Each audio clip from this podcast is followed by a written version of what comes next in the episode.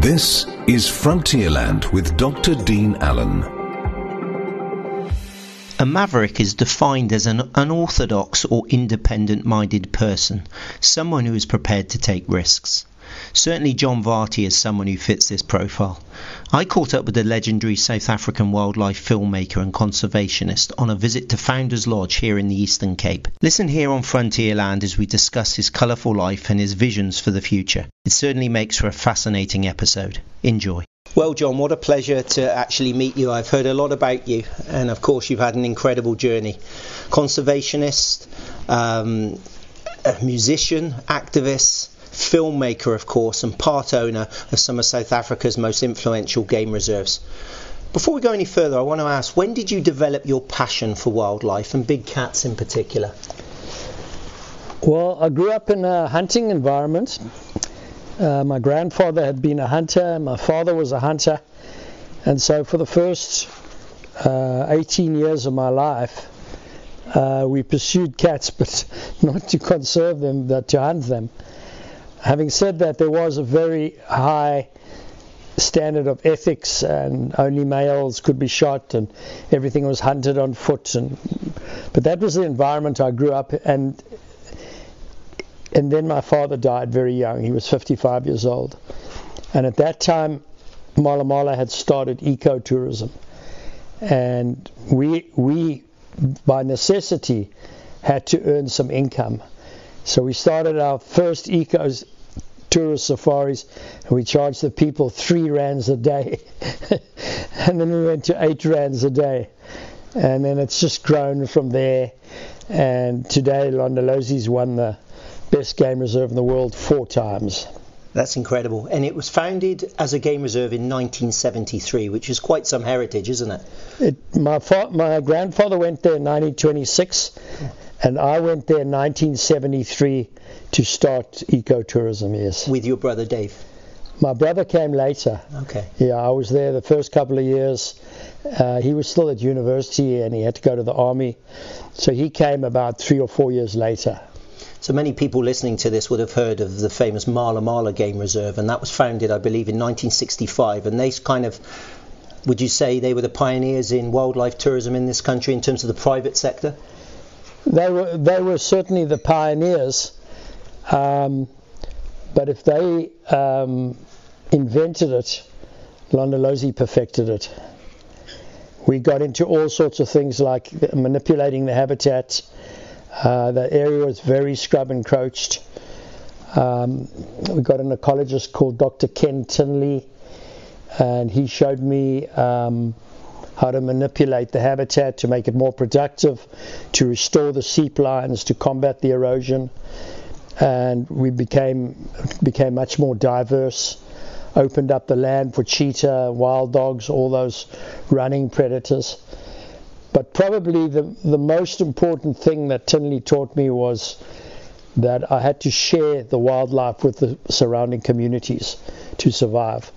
Otherwise, I would just be overrun. The, the poor people eventually would attack the, the rich people, and and that's probably what Londolozi did better than anybody. We invested rural people in wild animals.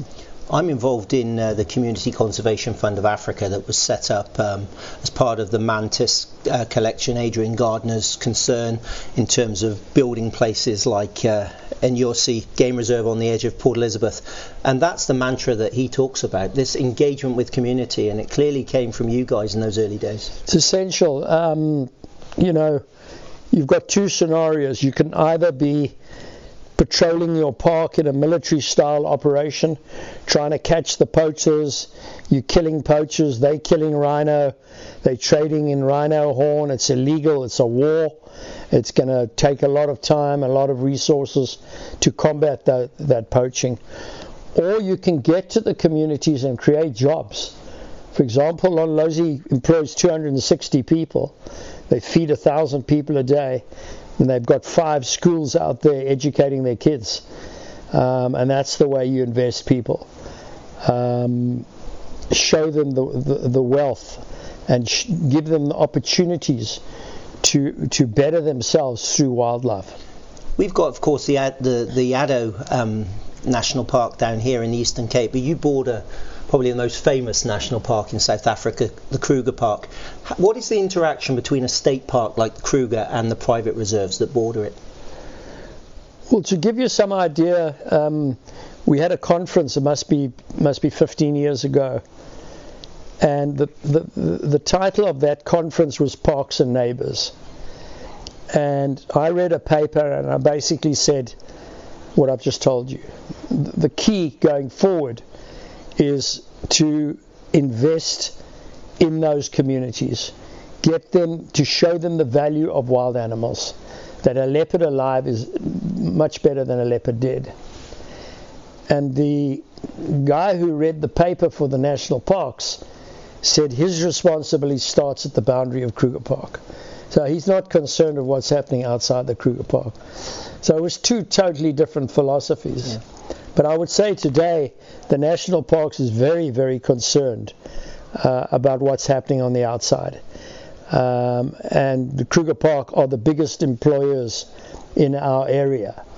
So uh, the wheel has turned in that direction, and I think Londolozi was probably at the front of that of that evolutionary, you know, understanding that you cannot run a park in Africa today with big icon animals unless you have the support of those communities. Yeah, that's no, that's key.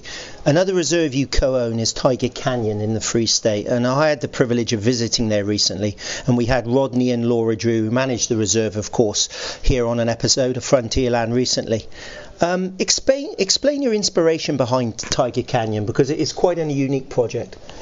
Yeah, Tiger Canyon. Um, when I visited India uh, I went there a couple of times. I was very disappointed. Um, I didn't see many tigers, and when I did see them, they, there some Suzuki Jeeps buzzing around, and it really wasn't very professional at all. And I interviewed quite a few of the Project Tiger guys, and they were very, uh, they were not um, very, very, how should I put it, very unenlightened, uh, very misinformed. And their story, which they all said, uh, I interviewed four or five of them, they all said the same thing. There's nothing wrong with the tiger. What are you guys worrying about? Just stay in South Africa. We've got the tiger under control. But I had formed a partnership with a couple of Indian filmmakers, and they're saying, no, no, no, no. This tiger is is declining rapidly.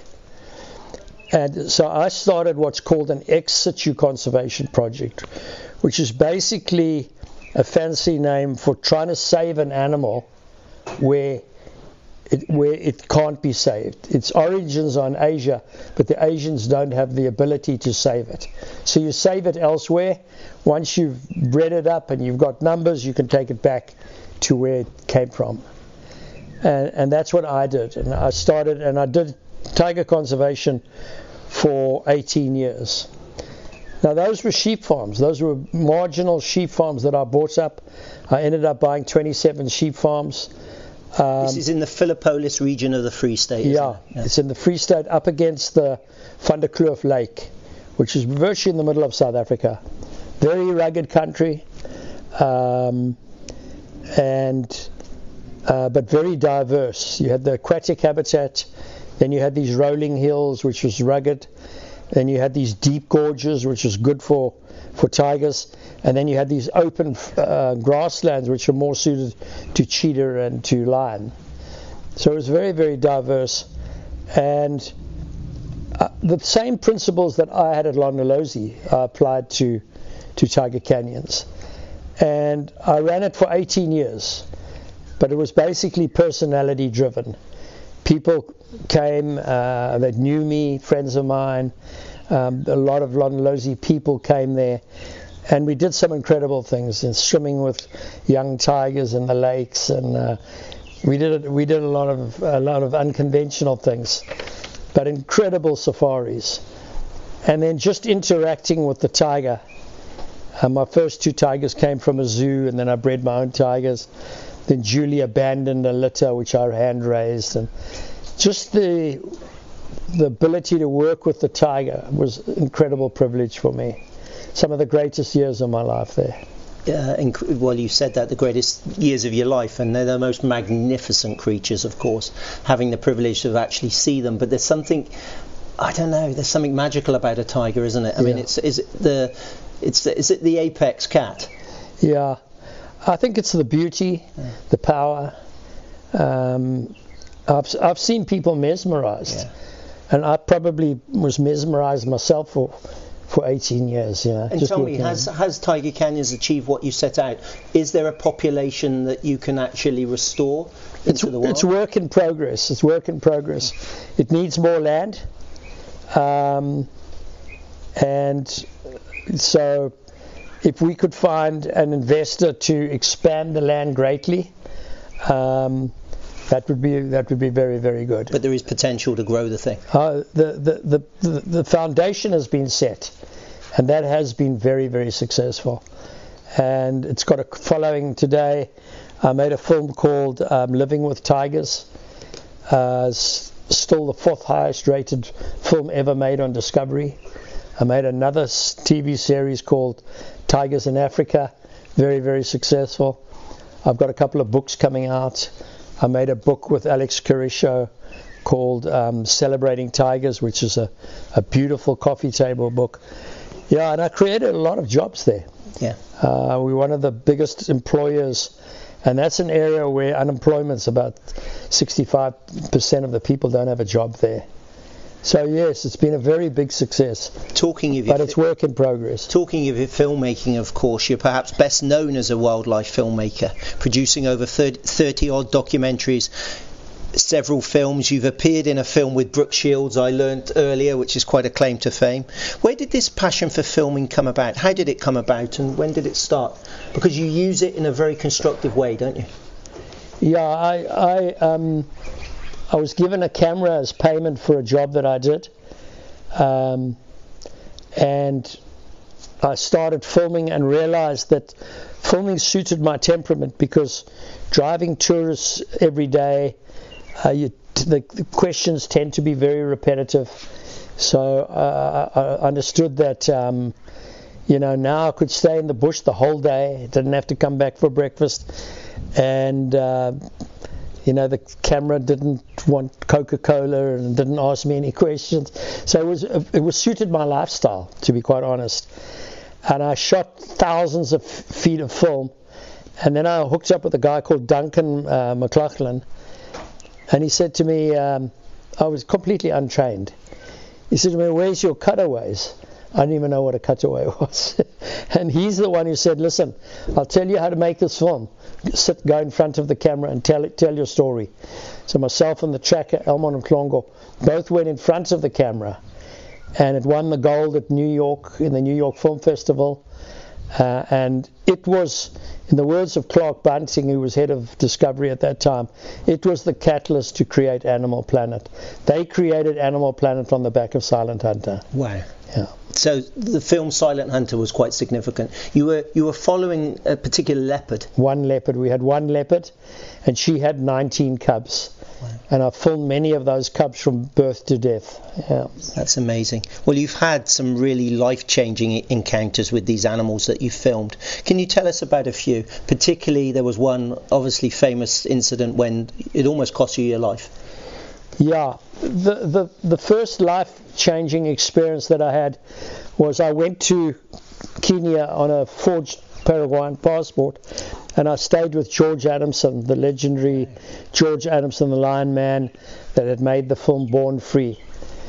And one day um, we were tracking, so he was rehabbing lions into the wilds, and these lions were linking up with the wild lions and one day we picked up the tracks and we, we went to the Tana River and we found this pride of lions lying on the side of the Tana River.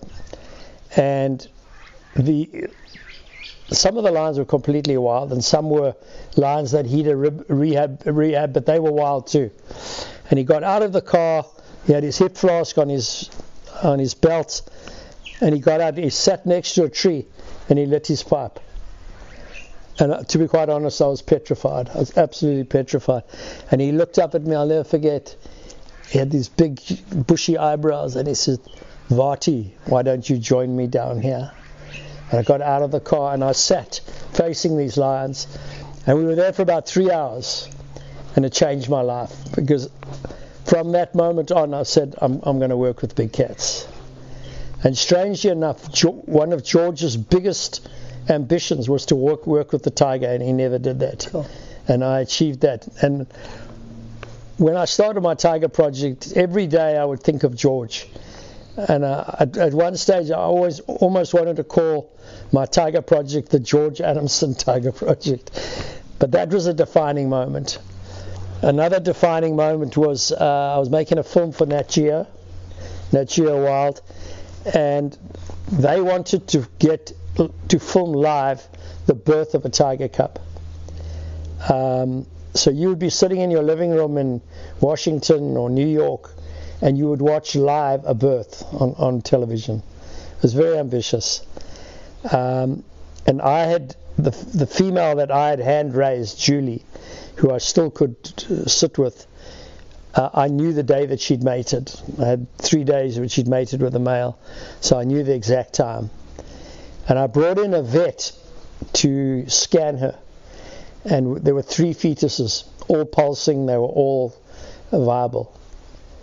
And in the boma, in the enclosure next to us, was a tiger that I had saved in the floods. He'd nearly been killed by another male tiger, and that male was called Corbett, very, very aggressive.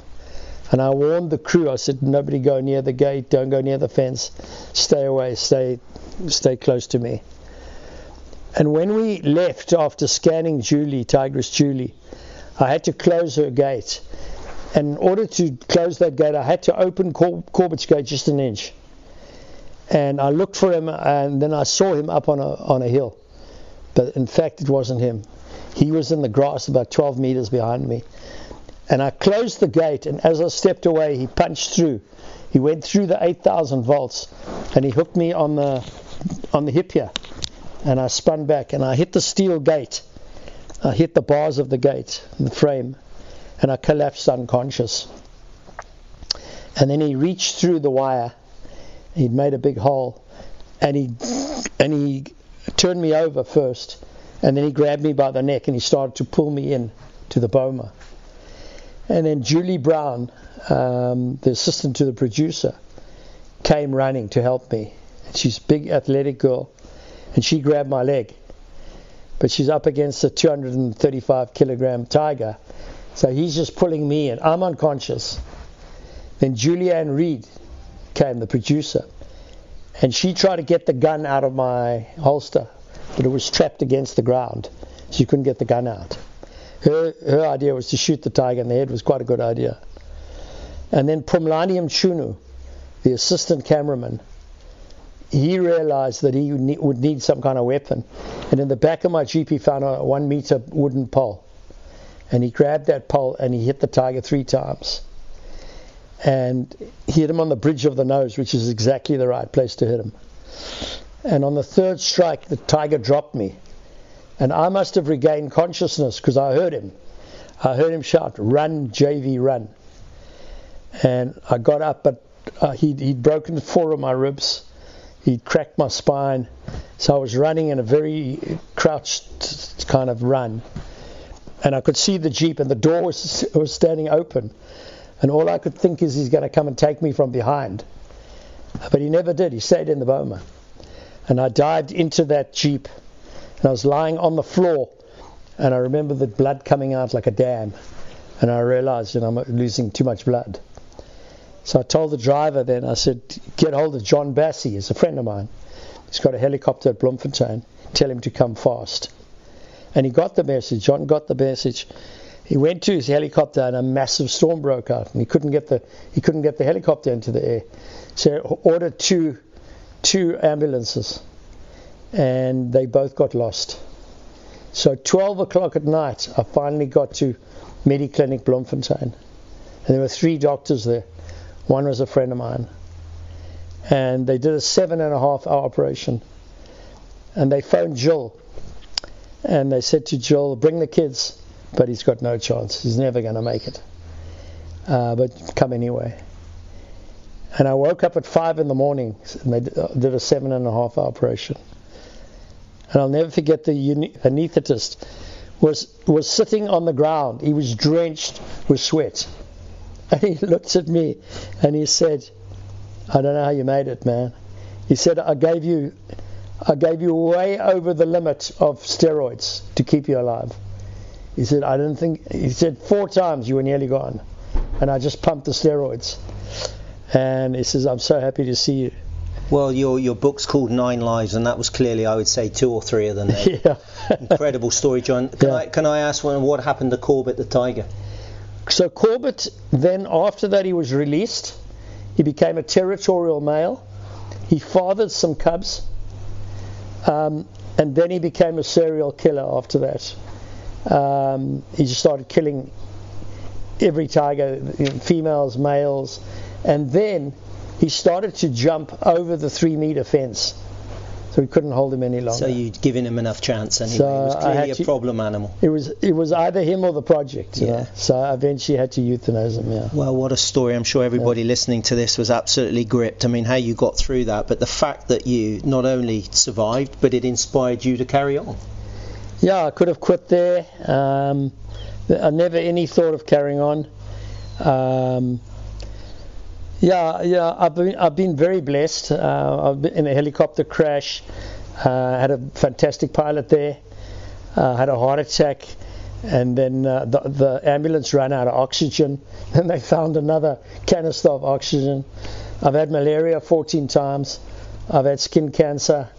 Uh, so I've had a string of and uh, every time I've had good luck. I tell you what, nine lives. You've had more than nine lives, and I think uh, we're all we're all benefiting from the fact you're still around. Um, to, uh, let's talk about the future because the past is wonderful, of course, but the future's probably more important. What are your hopes for the future in terms of conservation? Here in the Eastern Cape, we have some encouraging plans for conservation and rewilding. Um, we spoke, we've spoken about the, the history of conservation, especially in South Africa. It's it's been mainly driven by the private sector, which you're part of. Um, we've talked about how the value of land has gone up um, from commercial farming, use of commercial farming, to to rewilding and wildlife and tourism, etc but you think we're on the right track? And uh, there's a lot of there's a lot of talk about you know the planet we've gone too far. But uh, are you one of these optimistic people to say we can turn the corner? And are we on the right track here specifically in South Africa? Yeah, no, I, I am optimistic. Um, the first thing with South Africa is um, we have to have a change of government.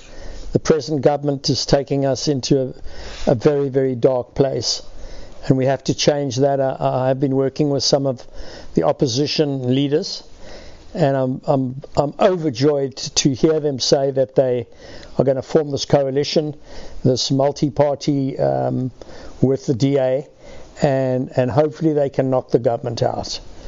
Um, if that happens, uh, then you know, we get rid of this idea that you can just march in and take land away from people and not pay them. Uh, you know, that kind of revolution is going to take you nowhere.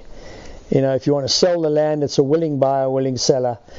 And, you, you know, a place like the Karoo, you could take five million people and put them in the Karoo, and, and 10 years later, you've got a desert. You know, it's, it's one thing to own the land, it's another thing to look after the land and make it productive. So, if that can happen, if we can get a solid, stable government, then places like this, I'm sitting here and I'm looking across here that were once sheep farms and cattle farms, and today it's teeming with wildlife. Now, that is the future. You take a place like Londolozi Game Reserve, we take 64 guests in five different camps, and we employ 260 people. And uh, we feed a thousand people a day. And, and, we have five schools that are teaching everything from welding to tracking to chefs to you name it. Um, you know, education through high tech. Um, I've got a project in the Karoo which could create 50,000 jobs, 50,000, you know, with a ripple effect of five. So um, you know, one thing that Africa's got that the rest of the world uh, do not have is, is, is lions and elephants and leopards and cheetahs and buffalo and that kind of thing. The African continent still is rich in wildlife, okay? Its problem, like the planet, is that by 2050, this planet is trying to support 10 billion people. It cannot do that. It cannot do that. In order for this planet to support even 5 billion people, there has to be a change in mindset. So I'm building a museum at the moment, and that museum um, gets into the future.